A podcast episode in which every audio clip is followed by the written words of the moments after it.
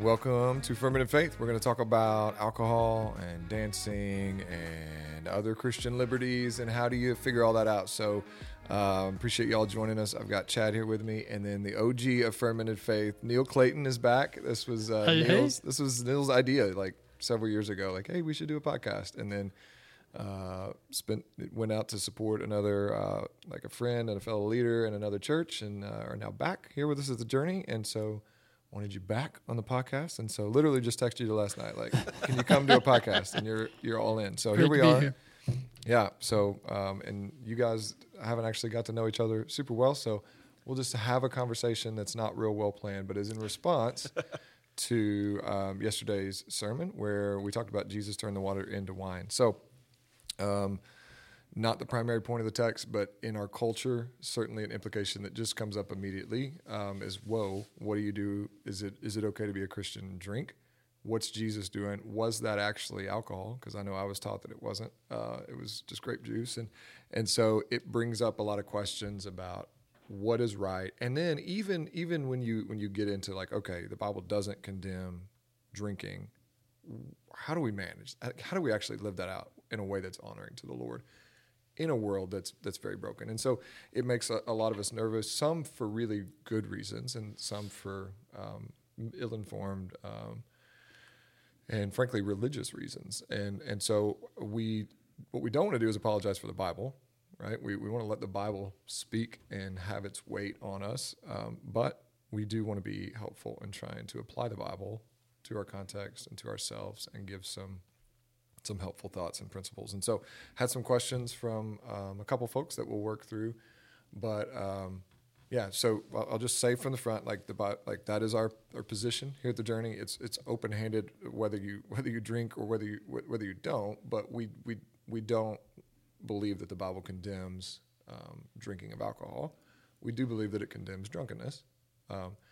And we've talked about that on previous podcasts. and We've talked about that in several sermons and in our membership class. And that's not, I don't think, surprising to anyone. Um, but these are some helpful questions because I, I think, I think it potentially it, it was particularly relevant because the context of the wedding. I also mentioned dancing and um, and so some people were like, "What? What about this?" Because then you get, you know, because it's a different, those are different contexts, right? Dancing and maybe even enjoying some wine at a wedding might have one ethos about that, and if you go to the club, that's totally different. And so, how do you do that? And, and just because one is okay is the other. So that's what we're going to talk about, uh, hopefully, and, and maybe bring some clarity. So before we do, though, I I, I would love uh, to just have you guys share a little bit about what were you taught. I think probably most of our hearers have heard my stories, and so what what have, what were you guys taught about? To start with alcohol, you can work in dancing however you want if you want, but uh, those are the two fun ones. There's a lot of there's a lot of liberty issues that these principles will apply to, but we could, we'll work off of those too. So Yeah, I mean, it definitely. I mean, yesterday's message definitely struck a chord in me, just in remembering how I grew up and how I was raised. I went to a private Christian college where they were really strict. Like you could not uh, consume alcohol. You couldn't be in the in the same. You couldn't be at the same table. If I was at the Olive Garden with some friends and they were having a glass of wine, I would have been written up by the college for Okay. being associated with them. And so, people like tell on each other. Oh yeah. Yeah. Oh yeah. if you if you see something, say something. so, um, very protective. I mean, but but very restrictive. And, You know, it started out in with a with a good intention, but I think it, it started becoming very burdensome on on how to how to you know um, walk the straight line. Um, and so we couldn't dance, um, couldn't have you know the opposite sex in our dorm rooms. So I mean, there's some logical understanding as to why some of those um, guardrails are in place. Sure. But but at the same time, it kind of got out of hand. Yeah. So So that was at college. Were you, was that was that belief consistent with what you were brought up with as well in home? yeah, definitely. I mean, my my parents are very. I think uh, my my brothers were very rebellious, and I think that was a knee jerk reaction from my from my parents. So let's uh, let's you know have the Safe Neil. Yes. so you know, strict curfew. Yeah. I mean, just in, and yeah, didn't touch alcohol, didn't dance. I think that's ba- basically because we're just your typical Southern Illinois uh, middle class white family, so Yeah. we didn't have any rhythm, so we couldn't dance if, if, even if we wanted to. Fair enough. Yeah.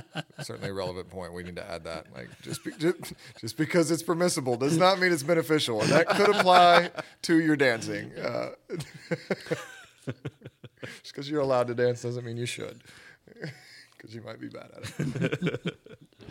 Chad, what about you? Uh, so I grew up in Louisville, Kentucky. Um, I went to a very conservative church as well. We had seminary professors as our pastors, and so, in one sense, like it, the Bible was taught correctly. Uh, we were taught that that drunkenness was the sin, but it was also just not really spoken of beyond that sort of context. And so, youth group was, you know, the typical typical experience of don't do drugs, don't do alcohol, don't have sex, sort of thing. And you know, the the the linchpin, you know, with the alcohol was you're you're not 21. Sure. you don't need to do Yeah. it. Yeah. And so it was just kind of there was a, a, a social pressure at the church of we just we don't really believe in it. We know that drunkenness is the sin, not the Right. alcohol itself, but we're just going to abstain from it and not really address it, uh, the nuances of it, because we just don't want to give way to it. I guess it was more of an unspoken sort of um, an unspoken thing as opposed to from the pulpit from you know any sort of formal teaching and so um, like I, I had a pretty good understanding but uh, it just it wasn't something that that was talked about much in the church Yeah. Yeah, and I think that's common. I think there are other churches that know they can't they can't condemn it on paper, right but it's this like don't yeah let anybody know. Like I remember, I remember being in uh, in a service, uh, the church I was on staff at years ago. Um, they were doing like a children's um, sermon thing, and uh, and for some reason, one of the guys thought it would be a good idea to bring like a koozie, like a little coo- like a can cooler koozie thing. and as soon as he brought it out, one of the kids yells, "That's what my dad keeps his beer in!" and the room was like. You know, and you could almost see everybody's eyes go to that guy. you yeah know? it, it was very much like don't ask don't tell and so like i if you drank like nobody was gonna necessarily come out and get you from like a church discipline standpoint but it was kind of like oh i Yep. didn't know they drink well don't tell anybody you know Right. sort of you could come over here on Thursdays and we'll drink together. But yeah yeah, I, I remember having like being legitimately surprised as like a 13 14 year old when you'd go over and you would see you Yeah. know oh they have a six pack in their fridge like i never saw these people drunk or anything Yeah. but it was just it was never um, something that was ever openly discussed yeah, either pro or con right. And there's so many cultural right things into that, and we'll get into like that's part of why this matters, and that's part of why the beauty of what Jesus did at Cana. uh, Even though his primary point, he's not addressing this issue. He didn't do that to prove that alcohol was okay. But mm-hmm. the way that he is able to interact with these things that make so many of us nervous is mm-hmm. part of the beauty of the gospel that shows that he's better, mm-hmm. right? Because he doesn't need to. It, it doesn't have to be about these. Don't cross this line. Don't whatever. He's comfortable with the creation in an untainted way, which is beautiful. But part of so much of what we're talking about is so culturally informed, but it's also so personally informed. And, and I thought, what, and I don't, I don't mean to, to pick on your parents, but I think the inside of what you shared about your brothers rebelling, so them almost kind of doubling down on you, Right. is actually the heart of so much of even the cultural things and the, uh, what we would call legalism. Help me define legalism because I, I don't want to assume that everybody understands that term. We use it a lot. Legalism is like adherence to the rules for rules sake Yeah. more so than the intent behind the rules it's almost a gospel plus something else Yeah. Yeah. So yeah, and it's what I mean. You're you're walking the kids through Galatians right now, the students right right through yeah Galatians right now, and that's exactly what Paul is calling out. Is like people are like, yes, Jesus, but also circumcision, Mm-hmm. and also these these list of rules, and so it's basically any any rule that we put on as like something that everyone must mm-hmm. hold to if they're really a Christian. Mm-hmm. That gets so. But the heart of legalism, like it usually doesn't start with a intent on distorting the gospel. It usually starts with exactly what you were describing of like we don't want Neil to get, we don't want our little Neil to get, you know. We've seen and I, I'm not saying this has to do with your brothers and alcohol, but that it, it's a, it applies anywhere. Anytime we see d- damage done by something, Yeah. think of a fire. Somebody falls in a fire. What do, like what does everybody do from then on out? You know, you're a little more cautious to keep everybody back from the fire, right? Right. It just you know, the fire itself isn't the issue; it's falling in it, right? But Right. but now we're a little bit more cautious, and and now maybe we don't enjoy the fire the way that we were meant to because of of some of that, and so that that happens with with these issues, and certainly alcohol has been um, the root cause, or maybe not the root cause, but a cause of so, of a lot of family destruction and a lot of heartache over the years. And we probably all have stories. I know, I know, I do, and my family does. And so um, there's a lot of good reason for caution and um, and wisdom and careful thought and teaching and instruction um, that we don't want to diminish. In fact, probably where we're going to end is kind of getting us back to thinking through this well. But the, the problem becomes whenever we take those cautions, those concerns, and we lay them out as something that is equal to the gospel or, or is added to the gospel, and we say, yeah, but you can't be a Christian and do this. Well, that there's real danger in that, like serious danger in that, and that that was, you know, one of the points. So okay, so that's a little bit of background.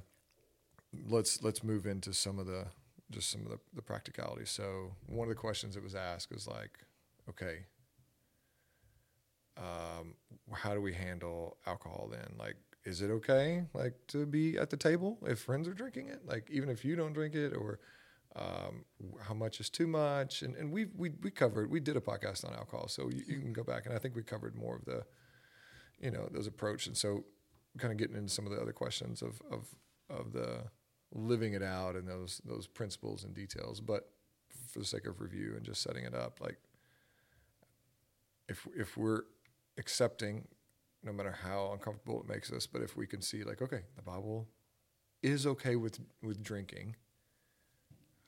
Okay, now let's put that in a couple of examples and say, is this is this okay? Is this not okay? How do we know and where do we draw those lines? So I'm going to go back to pretend you're in the room at your college writing whatever legislation that was, and uh, how would you write it different? Like, uh, is that a helpful place to start? Or Man, yeah. I, you know, I always think about, you know, I ask myself, where's my heart in this? What, why, why am I doing what I'm doing? When it comes to consuming alcohol, am I doing this out of celebration? Am I doing this out of, out of um, you know, stress? You know, there is a dead theologian that said something to this regard that, you know, drink or consume alcohol when you're celebrating, but don't drink it when you're, you know, miserable. And so I always ask myself, you know, why are you doing this? What's the heart behind it? Um, and then, you know, moderation in all things except for love. So, you know, if I'm going to be drinking, you know, two drinks, um, I need to tip myself and say, okay, no more, or you know, no, no operating heavy machinery, or yeah, you know, no, don't be, you know, getting behind the wheel and and things like that. Um, so I just, I'm very, I'm very cautious, um, but um, I, yeah, I don't know. It's, it's it's hard. It's hard once you ask this question. It's like, I would put you on the spot. yeah, Well, let me just ask uh, one of our um, one of our direct questions. So, she says, "I grew up pretty sheltered, and being taught that drinking at all and dancing with a group of people was something that we didn't do. Um, my parents, uh, especially my mom, did neither of those things, and it's not uh, fun to have at, at many events. I did make a joke yesterday about how Jesus was fun, and and, and I think and it's not a joke. I think he was like, and he he was like uh, at social events, and and I think enjoyable to be around, and I think he did make jokes, and he was. Now that doesn't mean like okay, so just because Jesus was at a party and was fun doesn't mean whatever whatever image, right? I have like two different movies going through my mind of like the the quintessential party guy, you know, whether that's mm-hmm. like I don't want to even, I don't even quote movies and incriminate myself, but uh, you know, like that doesn't mean the fraternity idiot, right? That is got a beer helmet on and or doing a handstand and chugging from a keg. Like, okay, that doesn't mean that's not what Jesus was doing, and that doesn't uh, make that guy righteous. Right. Mm-hmm. You see what I'm getting at? Like, yeah, and so right. I just want to be clear. Like, just because I said Jesus was fun doesn't mean like, oh, you know, the life of the party guy that's in full debauchery is not getting a pass just because Jesus was at a party. Like, that's not what I'm saying. But she goes on to say, so reflecting on the message, uh, when Jesus went to social events like the wedding in Cana and was comfortable being in those social settings and having fun, that brought some questions. Um, she doesn't plan on drinking herself because of some health issues, but where are those lines? Um, because she grew up thinking even the slightest bit would cloud every bit of sense that was in me and cause me to sin. Uh, I don't believe that now, but it seems like the line between drinking and being drunk, which is a sin, is very variable depending on the person. Mm. Well, and I think if you if you take it from that perspective, what you just gave the the frat boy who is doing you know keggers it's pretty clear what the intent there is. Yeah. Like yep. they're not doing this just to have a social drink. like this is like I'm going to get hammered. Right. Right. And I think for right. for the majority of us, like it, it's really easy to sit there and say, like, all right, what's going to be the intent behind this evening? Well, you know, is there the propensity to to just get drunk, mm-hmm. drunk as a skunk? or is it just like, hey, we're going to go Not even propensity. Sometimes that's that's the only goal. Like, right. That's literally why they started. Right. Yeah. And so, like, is it going to be one of those nights, or are we just going to a sports bar? We're going to watch a game, and like, I'm going to have a drink yep. here on the table. And at the end of the night, are we leaving the the night? Are we drunk? Right. Mm-hmm. And so we, I think we each have to wrestle with those those type of scenarios. And I, you know, from my perspective like if I knew like my group of friends is getting together and the end goal is to be drunk at the end of the night, like I probably don't need to be a part of that. Sure. There, there's nothing good that's going to come from that. Um, and so then I'm going to, you know, adjust my life, my lifestyle of, all right, do I want to be a part of that? Mm-hmm. Is that something that's going to lead me to more godliness or is it not? Right. And not, again, from a behavior modification standpoint, but right? Can I lead, lead a holy life if the whole point of me having this drink is to get drunk, right? And so, okay. if I'm going to be holy, if God has called me to holiness, like I, I'm going to lead my life with a bit of wisdom to to know like when those situations are happening, and if that's going to happen, like I don't need to be a part of that. But like, can I get together with a group of guys and watch a game and still lead a holy life? and and we're not um, we're not using poor judgment. We're not um, just doing it for the sake of doing it. Yeah, yeah, and maybe even honoring the Lord. Like, and that gets that that right. that's hard for some people to like. Whoa, but I think mm-hmm. you got to let the Scripture speak. So okay, so you both brought up intent. Mm-hmm. So that's a, probably a helpful first principle. Sure. What's the intent? Yeah. Mm-hmm. Is it to, you know, like um, dra- like drown out life's challenge, like escape in right. a way that you know. Okay, that's not healthy, right? Like, um, I think calming nerves. Like, I think the Bible would give some some weight to that. But again, if it's like your coping mechanism, then okay. Right. But but to celebrate, I mean, Psalm 104 is kind of you know um, one of the, the the more clear passages where it says that that God has, has given mine or given wine to gladden the heart of men, oil to make his face shine, and bread to strengthen man's heart. So, um, you know, if it's to celebrate, to enjoy, and even just to um, really enhance the fellowship of friends and brothers or within a marriage, yeah, I think I think you can really see in Scripture like wine is tied to blessing and abundance. Mm-hmm. All of the prophets are, are saying, "Hey, come, come, come." You know, Isaiah fifty-five, come buy wine, buy milk, like enjoy. Like this is what God is going to do. He's going to provide a, land and a promise and a kingdom that is full of these things. And so, we don't, you know, we don't want to start saying that any any any presence of that thing is wrong whenever God is clearly saying, "When I bless you, this is going to be a part of it." Now, certainly, there there are very likely differences. There, there's pretty strong evidence that that wine was was diluted to a degree that is probably not as strong as what we would know. Um, that's all. Like yes, but it's not. It is alcohol. Like you know, like to, for those that I was brought up, and people would say, "No, it's just grape juice," and I'm like, it's a really tough case to make. Like it, you really have to do like some mental theological gymnastics or just plug your ears and go la la la la la. Like I don't want to hear that. I don't want to read. You know, if and so you can't do that. But uh, so intent, I think, is, is helpful. That's what both of you guys said, and, and I think that's right. So you start on the front end going, what's the intent here? And that's part of the reason I never saw people. I never saw redemptive use of alcohol because I grew up in rural Southern Illinois, and if people drank, it was to get drunk. Period. Like uh, that's kids throwing parties, and also uh, most of the men or adults that I was around, it was like we're getting a thirty pack of the cheapest beer, and we're gonna drink until there was no appreciation of a good gift. It was like let's run as fast as we can into inebriation. You know, like that was the agreed upon goal.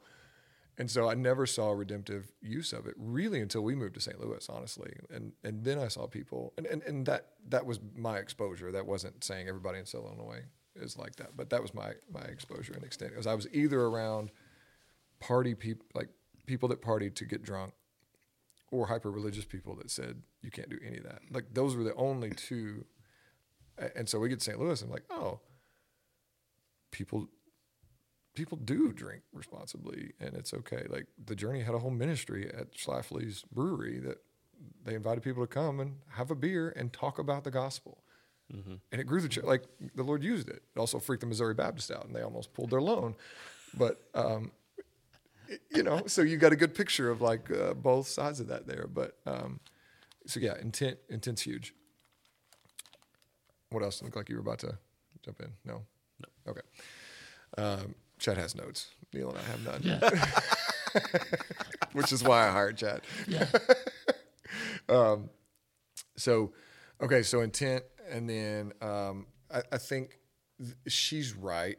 Where is that line is is is difficult to define, Yeah. and I, I I don't think we're going to come out of here with a super clean, like, you know, carry a breathalyzer and at this alcohol level. Like, okay, that's not what the Lord intends. Um, the most helpful. It's it's it's a bit cliche. I think it's founded in Ephesians um, and and principally in the Scripture, but I, I use it a lot. I think it's helpful and I think it's true.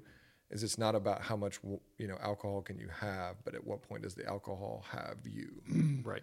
I think that's a help. Do you guys agree? Is that how helpful, like Yeah. just principle to keep in your pocket of like, at what point have I surrendered my faculties? Yeah. Well, in, in scripture talks of like, don't let sin be the master over you, mm-hmm. master your sin. And so, yeah, that's an absolutely great principle of if we're losing control on ourselves, Yeah. yeah, like what what good is is coming from that? Yeah. So I think that's helpful. I'm, I'm, I was trying to look up the reference. There's an Ephesians passage, which basically says, don't get, don't, don't get drunk on wine, get drunk on the, the spirit of God. Like if you're going to surrender, like the only thing we surrender control of ourselves to is, is God's spirit, right? No, no, no other substance, nothing material should have like mastery over us. So, okay. Um, so yeah, I mean, as far as that goes, that that's, that's challenging. Now, uh, part of what she's talking is is like, okay, where can I interact with people then?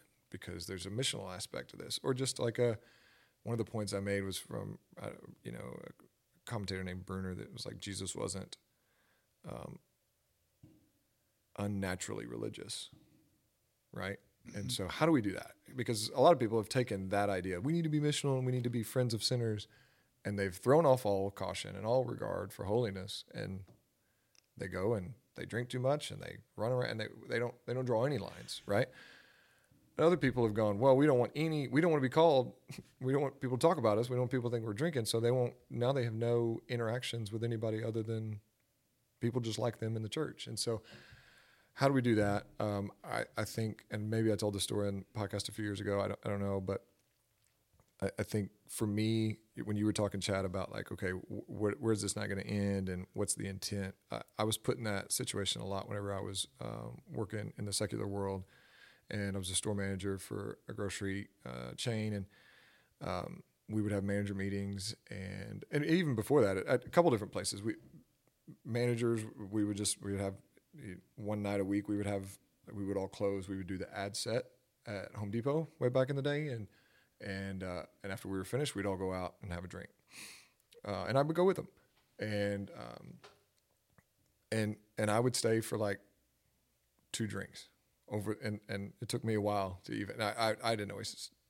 I would stay for like the first two rounds, right? Because my, my pace of drinking was usually not the same of theirs, and so even if I was drinking a beer, it, it took me a little longer. Beer just I don't I don't know. I don't even part of this. I don't even really like alcohol. Like so, just know I'm not arguing from a from a place of like I really want to do this and I want it to be okay. Like I actually don't. Like I will I will enjoy bourbon occasionally, but man, I, it's not a thing. I I would sweets are my vice. So we start talking about I can't have Coke and Reese's, and now we have whatever real issues. So, um, but so I would stay for a couple drinks and then I would leave. And a lot of them would keep would stay. And I and I'm sure that what happened after I left was not something I wanted to be associated with. But what happened in that first little bit was I was able to build relationships, credibility, have some conversations, and have a missional impact that led to like one one guy I got to see come to the Lord. Like, mm-hmm. so it's awesome. And, and similar at Aldi, like we would go on these, we would go out of town for our, our, our manager um, meetings, and you know, at night we're gonna go eat and then go to, uh, you know, sports bar, play pool or whatever. And again, I would go for a little while, right? Mm-hmm. But then I'm heading back to the room well before midnight. I'm going to bed. I'm, I'm tired. Like I don't, I don't even enjoy that scene. You know, like it was mm-hmm. almost like I had to like make myself just try to be in relationship with these guys because frankly I was just like tired. But so yeah, can I hang with them for a little bit? Yeah. Um, and do I need to make a fuss when I'm leaving? Like, okay, you guys are entering into sin now, and I'm going to leave. You're like, I didn't do that. Maybe I should have, but I think they knew. They they knew. Okay, Jordan's not going to hang and get drunk because Jordan's a Christian. Jordan's a believer, and like, and part of it was like, I didn't know you could even have a drink with us, and I'm like, yeah, man, that, the gospel's not this, and so I got to have some good conversations. Mm-hmm. Um, so anyway, I, I do think that some of those can't now, but if it's if it's the party out in the woods and it's just debauchery from the jump, all right, yeah, we might not need to go there at all. Right. And back to that intent question. If it's clubbing, uh, I don't have a lot of experience there, but uh, again, more questions, right? And so, um, what's the intent of the group overall? Can I fellowship to some degree without entering into sin myself and or giving the wrong witness. Now, that witness is not that this substance is the issue. The witness right. is our use of this substance, you know. But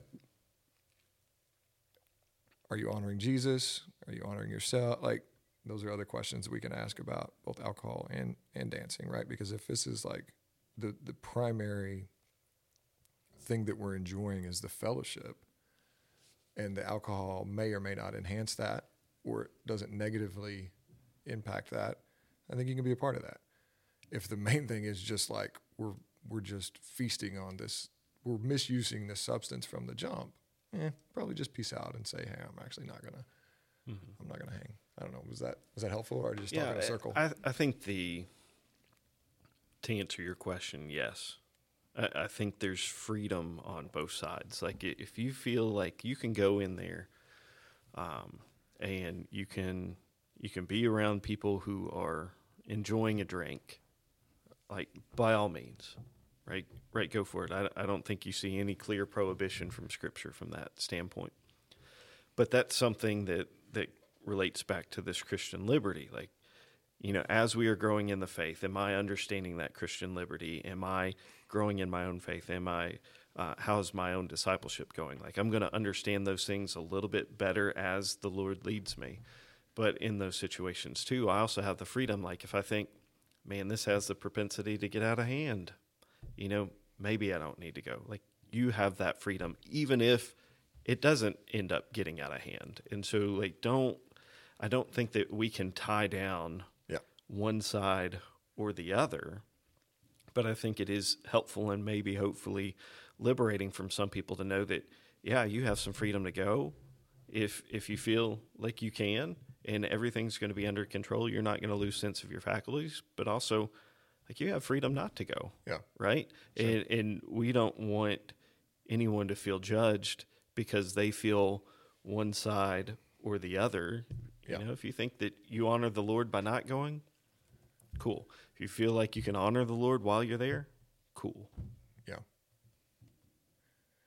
Yeah, and I think and I and I think that posture absolutely there's there's absolutely freedom um, within that, and I think that's maybe what we'll try to end to. But is just like there's freedom with you know whether you're going to go or whether you're not going to go. There's not freedom to say you can't go, you can't be a Christian Correct. and you know go have a drink. Now you're adding to the gospel. You're distorting what jesus said and there's a concern there. And i, I don't think i've said this yet but a very conservative theologian named D.A. Carson said at one point like and he's a teetotaler. He doesn't drink at all but he, he was like I, i'm not going to drink. I don't i don't have any desire to. I don't think it's helpful. I, but he's like the moment somebody tells me that you can't be a christian and drink like i'll have a glass of wine. Like and, and his point was we're, we're going to guard the purity of the gospel mm-hmm. from any additions and legalisms but there is freedom and i think there's freedom to have some personal legalisms mm-hmm. right? And mm-hmm. some person and so even learning part of what you were talking about chad is like learning okay not only where is the group's mm-hmm. intent but like where where am i going to be able to honor the lord?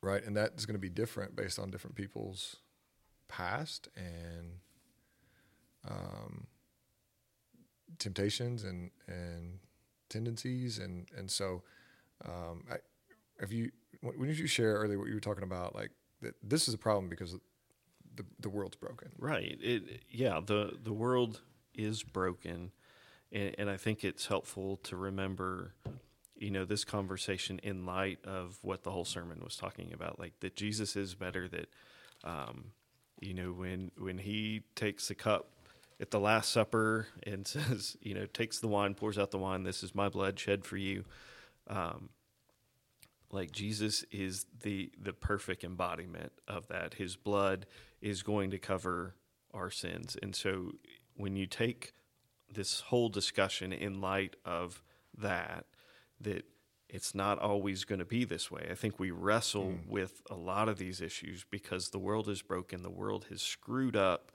God's creation.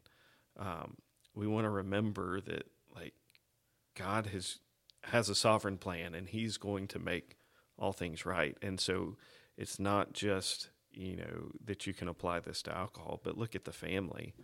You know, the God designed the family, God designed um, had a good purpose in giving mothers and fathers, sons and daughters, all of that. The world has screwed that up. How many broken families have we Yep. encountered? How many of us came from broken families? How many of us have been traumatized, you know, through broken families?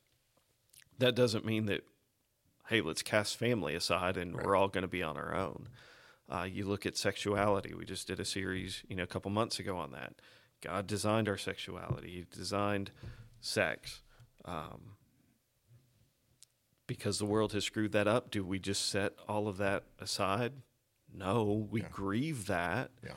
but we enjoy it the way that God has intended for that, knowing that in the, the last day He's going to redeem all of that. And, and like you talked about, there's going to be a marriage feast. And Yeah.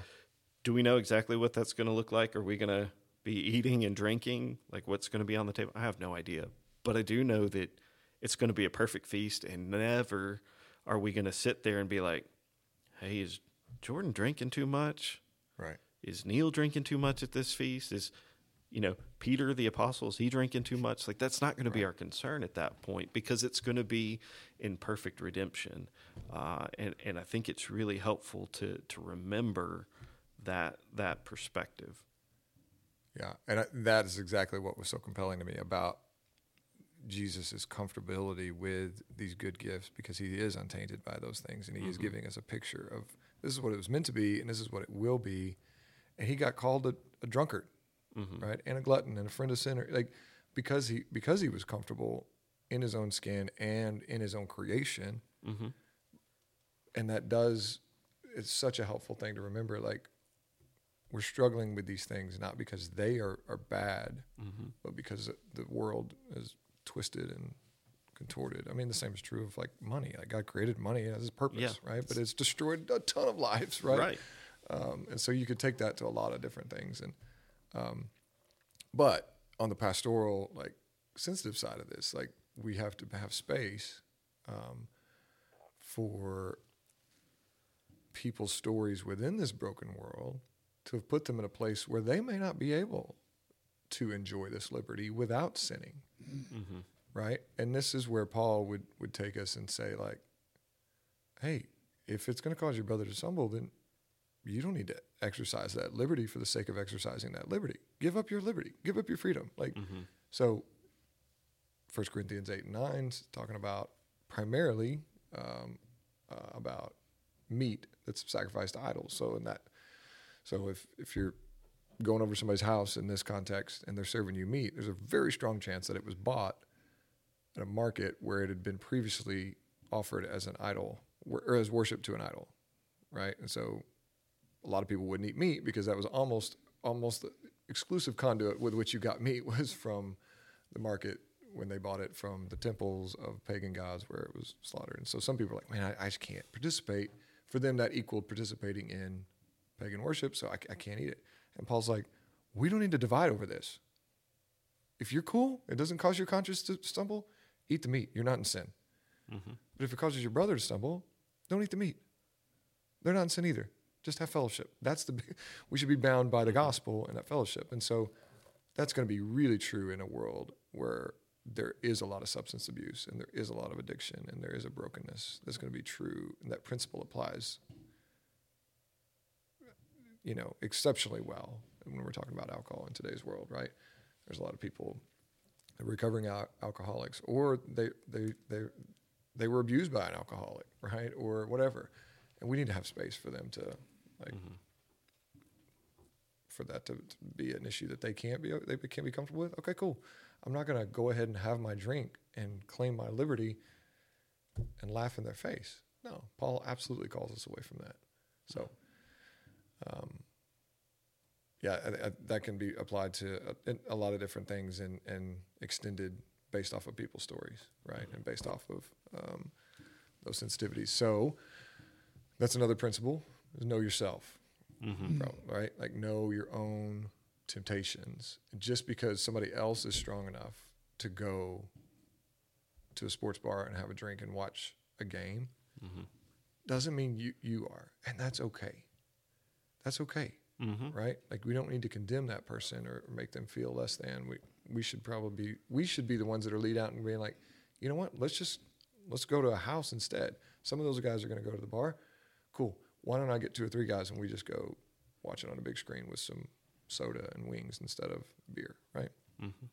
That should be our posture. Is like, hey, I'd rather be with you than to hi- like if if you're choosing your liberty, whether you know like from a substance, if you're choosing that over fellowship with somebody, that we've got an intent issue there, right? We've got it, and so, um, so I think that is is is fair. But knowing yourself, so for some people, they may not be able. Back to the question, to go to those, uh, you know, uh, those parties or those those places where people are drinking and and and not have a drink or not, you know, they might not be able to go there and not get drunk because some people that's all they've known is we drink to get drunk and so I think to jump in here real quick, you know that that kind of leads to another principle that that may help of like who are you surrounding yourself with, right? You talk about that fellowship aspect, and so when you are looking for Like how do I relate? How do I interact? You know, around this this this topic of alcohol. Like I, I hope that we are going to fellow brothers and sisters in Christ that can help us wrestle Yep. through this, right? Then then all right, do I go do I go to a bar where, you know, with a bunch of non Christians? Like am I getting my answers from them or am I walking with other brothers and sisters? Yeah. Right? Yeah. uh, and you know from a pastoral perspective yeah sometimes given all these types of um, situations and, and questions right? It can be hard from from the pulpit for for jordan to say thus saith the lord and apply that across you know the entire spectrum of every person sitting in the in the chairs. But that doesn't mean that hey we don't want to walk with you through this. Like Right. like come to us. We'd love to talk about your situation and help you understand this. You know we'd you know like you said get a bunch of guys together get a bunch of girls together let's let's walk through this and yeah in this situation is it okay yeah i think think it's very much permissible in this situation yeah maybe we can use a little better judgment and and Yeah. build our fellowship that way Yep. Yeah, and I think that's a huge principle too. Is like community. Who's our formative influences? Right. Because yes, Jesus was labeled as a friend of sinners, and he was in these social events, but his primary community was was disciples and his people. Like that. That was who they weren't formative for Jesus because he was forming them, but but. You know that was the the community mm-hmm. that he was creating, and then they went together missionally in and out of these places. right And so if you're somebody who out of confirmation bias, you you really like what this crowd says and they're big on Christian liberty because they all go get drunk and they don't call each other out for it. Okay, that you you you're letting you know like that's not the right answer. Like you can't just go there and say, well, they all are cool with it.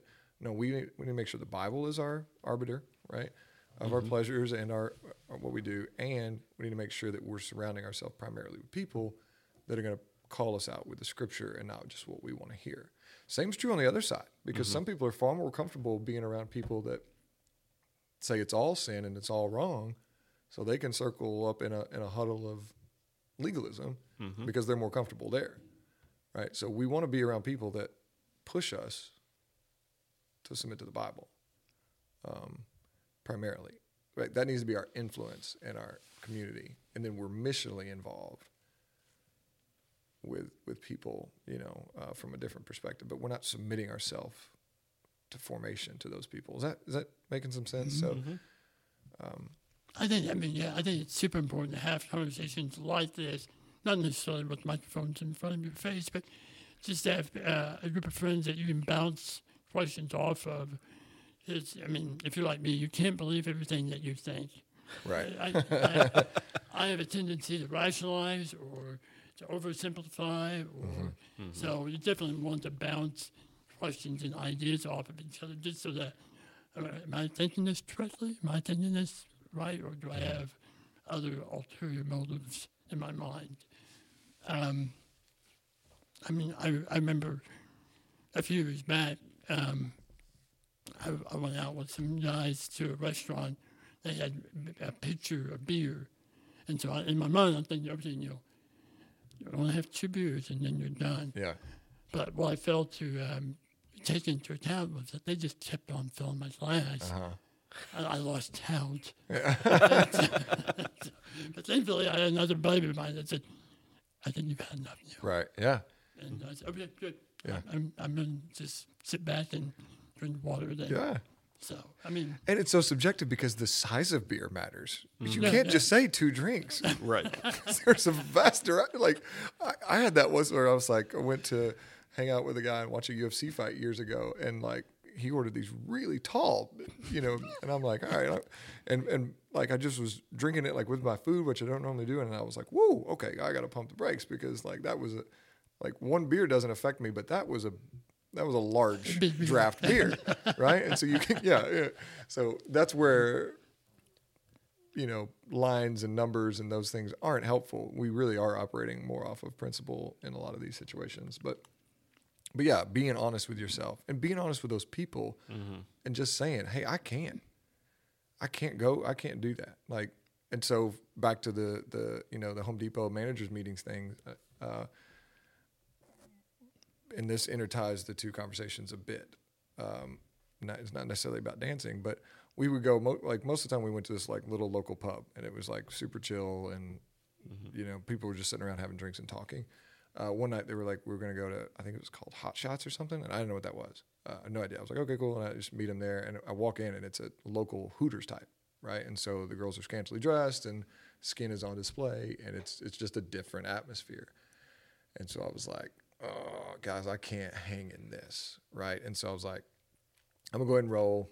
Y'all have fun. I'll see you next week. And and they were so cool about it because they were like, wait, like the next week they're like, will you go with us? I was like, where are you going? And they're like, well, where were you going? They, they didn't even understand. They were just like, so what's the what's the line? You'll have a drink, but you won't go. no boobs. And I was kind of like, yeah, pretty much. Like that's the thing. Like I got my wife. Like that's that's my. Uh, you know that's my jam, and any any other woman, I'm not, you know, I'm not, I'm not going there for. It's for the good. Of, and then I got to talk about it, like it's for the good of my marriage, man. Like that's that's not my God taken from me. That's Him leading me to the best enjoyment of the good gift of of my wife that He's given me. And they were just like, so if we go over here, will you go with us? I was like, yes. If, if, like, and this is the line, and they're like, okay, cool. Like we don't care. Like we just we want to hang out, and so that was that was helpful. But for me, that's a line. Like I can't. But that's because of my own story. So this gets back even, and then we can tie this to dancing because, um, you know, if we're talking about dancing, what's the intent of that, that dancing? For a lot of people, dancing, you know, is is going to be arousing and intended to even to be arousing. Um, I, I started to say another Baptist joke. What is it like? You know why Baptists Don't believe in don't like sex because it leads to Leads to dancing or something like that. uh, so uh, we are Baptists, and I am. I can make these jokes. So, um, but anyway, yeah. So that that's another good question, and and I think the principle of what I just shared there can be applied to these other things too. So when it comes to dancing, is there a redemptive form of dancing? absolutely. Again, we're real white, so uh, not as rhythmic as maybe we would hope. Yeah, I don't have rhythm. yeah. Uh, but you said absolutely. absolutely. Um, can you give me an example? I mean, I think we brought up um, just, you know, we, we talked about weddings. You know, I think there are certain experiences that just want to celebrate and you want to celebrate with your whole body. Yeah. And just, your, your, your feet just cannot help but start moving. Um, and so, um, I don't know, there's something, there's something about certain experiences, the, the, the a, new- a new birth, and a, a new marriage, um, it just it just calls for celebration and movement. Psalm 149 3 says, uh, Let God's people praise his name with dancing.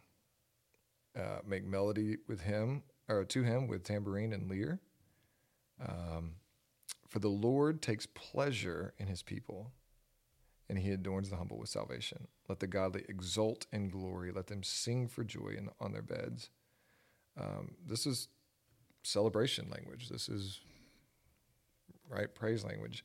Uh, I mean, even in that, I mean, we could just we could carry this out so far because some churches aren't comfortable with instruments, right? Whereas the Bible literally just said praise God with an instrument, and they're like, well, somebody, somebody somewhere listened to music and committed adultery, and I'm and I'm not kidding. That probably is how it panned out, and so we don't want anybody to get in that fire again. So that must be the guitar's fault or the drums.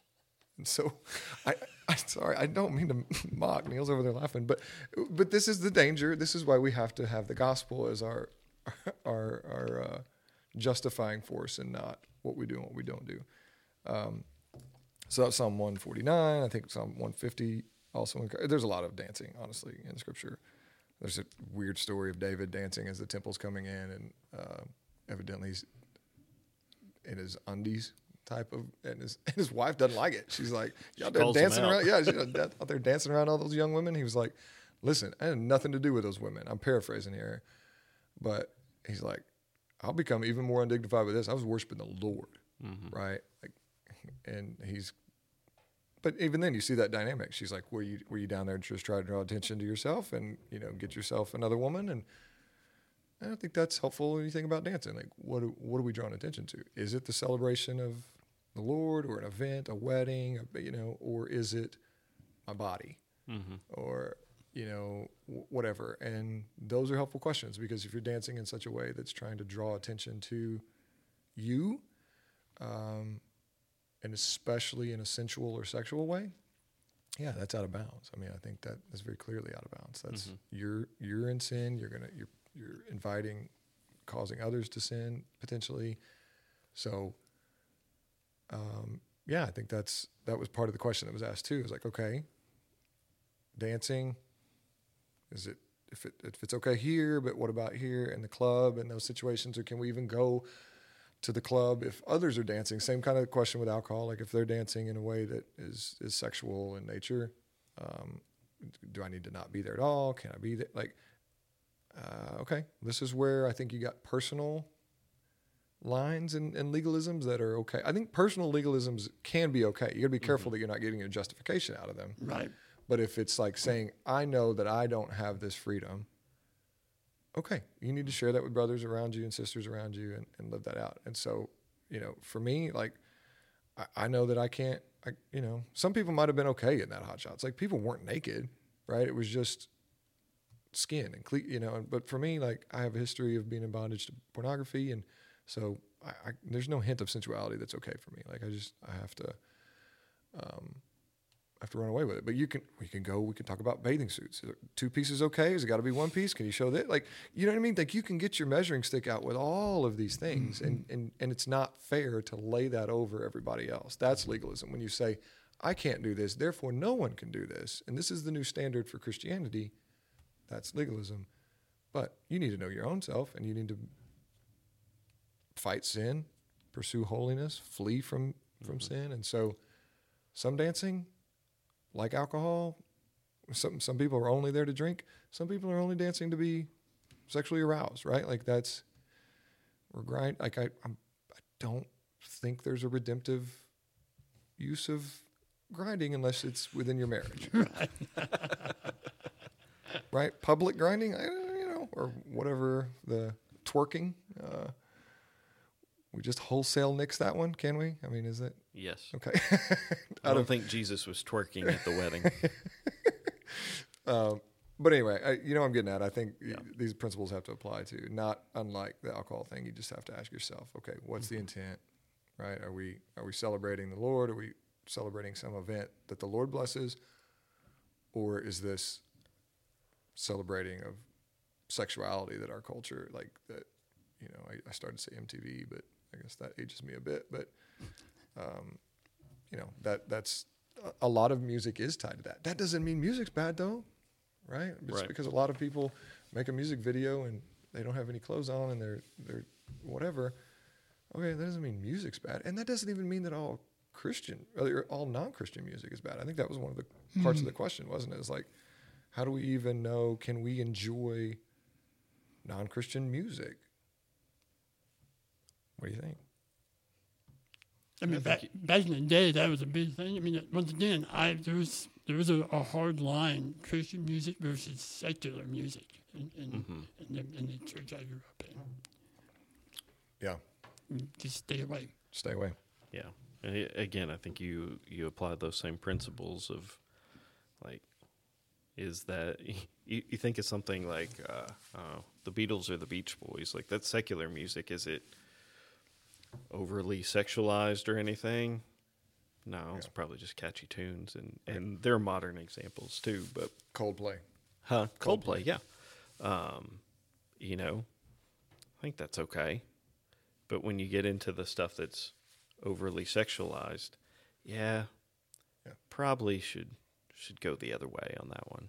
Yeah, yeah. if it's explicitly sexual and it's honoring that, yeah, I think you, it- it's in an adulterous way, Right. You know, I gotta be careful, even if it's not, you know, what's what use does that have publicly? But yeah, I mean, but then you gotta be careful. You can't, what, you know, lay a line. That might be an issue for you. Any Mhm. hint of a of a cuss word or, or something like that might be an issue for you. But that doesn't mean that you gotta call somebody else a sinner for enjoying some Foo Fighters or Right. some Pearl Jam or um, whatever. But um, so I, I will maybe start us on the off ramp by by talking about the uh, the first time that I experienced uh, a, a redemptive, um, like truly redemptive, um, dancing at a wedding, and it was at a wedding, but I, I'd seen other people try to dance, and it, just, it was redemptive. It wasn't redemptive because it was terrible, um, and it was goofy. but I remember going the first wedding I went to in St. Louis, and it was Journey people. It was I think it was a staff person of the Journey, and I'd never been to a wedding like this. There was like pure, unadulterated joy there, hmm. and there was celebration there, and there was laughter, and I was like legit taken back. And upset because I'm I can't dance. Hmm. And I wanted to because it hmm. was people were enjoying themselves and they were there was it had nothing to do with sexuality like it was not sensual in any way. It was just it was fun and and uh, and beautiful and I was like, "Oh my gosh." And so my wedding, I've told the story from the pulpit, but like we got married at a church. They literally had it written in the bylaws that you, if you had the reception there, you could only have three dances. Um, and I think they had named them like father, Yeah. daughter, mother, son, and first dance. Yep. And then you had to shut it down. Wow. So it's legislated, much like your college. Like it's literally in there. And I remember uh, Riley and I got in a fight about this because she wanted to do uh, the dollar dance, uh, which is where um, I think the the bride and the groom are both on the floor, and people come up and Give them money. give them money and dance with them for a minute, right? She wanted to do that. She had, she had seen it done, uh, and it, and I was like, ah, first of all, it's one too many dances. I'm on staff at this church. Like this literally could cost me my job, but uh, one too many dances. Second of all, it feels tied to stripping. You know what I mean? Like we're paying or, or like paying for you know like just the money thing. It just made me uncomfortable, and so we fought about it and we didn't do it. And and and I was like, I just can't do it. I can't do it. I can't do it. Well, here's the deal. Uh, I actually think. Well, let me just ask you: Who has the weaker conscience in that conversation?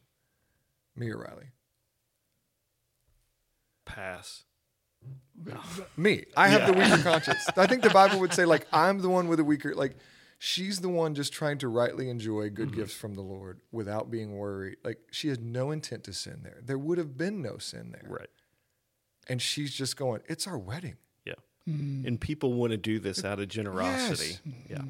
There's no it, there's no hint of it. And so I have the weaker conscience because I'm worried about people, what they're going to think and what they're going to say about me and and whatever. And she's the one trying to rightly enjoy the good gift there. And she was right. And I spoiled a lot of things for her because I was a legalist little turd, right? Like, um, and and back to the music thing. I think I've told this story before, but I remember I took her to a Brad Paisley concert one time, and because she loved you know country music growing up, and and and I enjoyed most of it. But when he sang the song, you know, sang about alcohol, which is a not a great song. It is kind of celebrating the nonsense of, but but I like totally made her feel bad about it, like, and was just a jerk. And so, again, yeah, music. It, it, I didn't need to be. I was legalistic and I was being condemning. But I remember being at that wedding and being like, "Oh my gosh, like this is honoring to Jesus." These are two. These are two lovers that are get, that are getting married. The church has gathered. God's people have gathered to celebrate this, and this is a party. Mm-hmm. And it, it was like I could still like it was so rich and redemptive. And I've since been to some, you know, weddings here that, that do that much better and stuff. But I was just like, man, I've been gypped.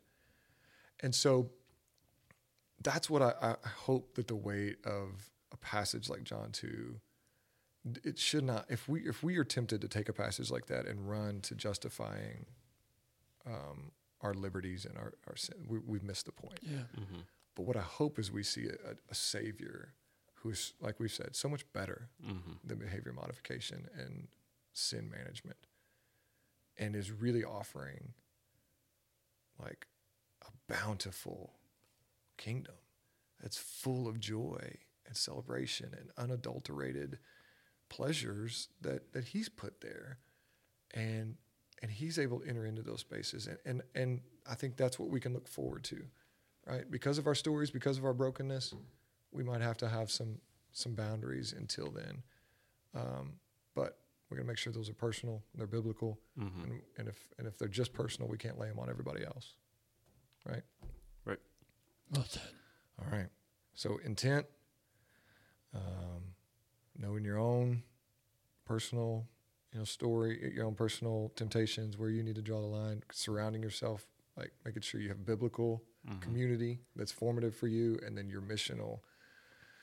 You have missional relationships, but don't let those be the formative people in your life. Um, and then, yeah, and then that's going to give you some conversations, some ability to have conversations and Mhm. wrestle these things to the ground and actually get some objective ideas of like, okay, not only what can we do corporately as a people of God, but what what can I do, Mhm. and where do I need to draw lines, and and um, yeah, so maybe maybe some of us can go and, and be, you know, a designated driver and hang out with some guys and, and friends or whatever. Maybe some of us can't, and I, I think there's freedom both Mhm. ways, and um, and we need to have the courage to honor the Lord. I think Mhm. a lot of this has to do with courage because you get a lot of social pressure. Right. So Yeah. have the courage to face what you actually need to you know need to do, and then the courage to do it and, and honor the Lord without apology. And all right, I think that's helpful. I hope so. If you got more questions, y'all know where to find us. We'll uh, we'll fire up the microphones again. But I appreciate y'all listening.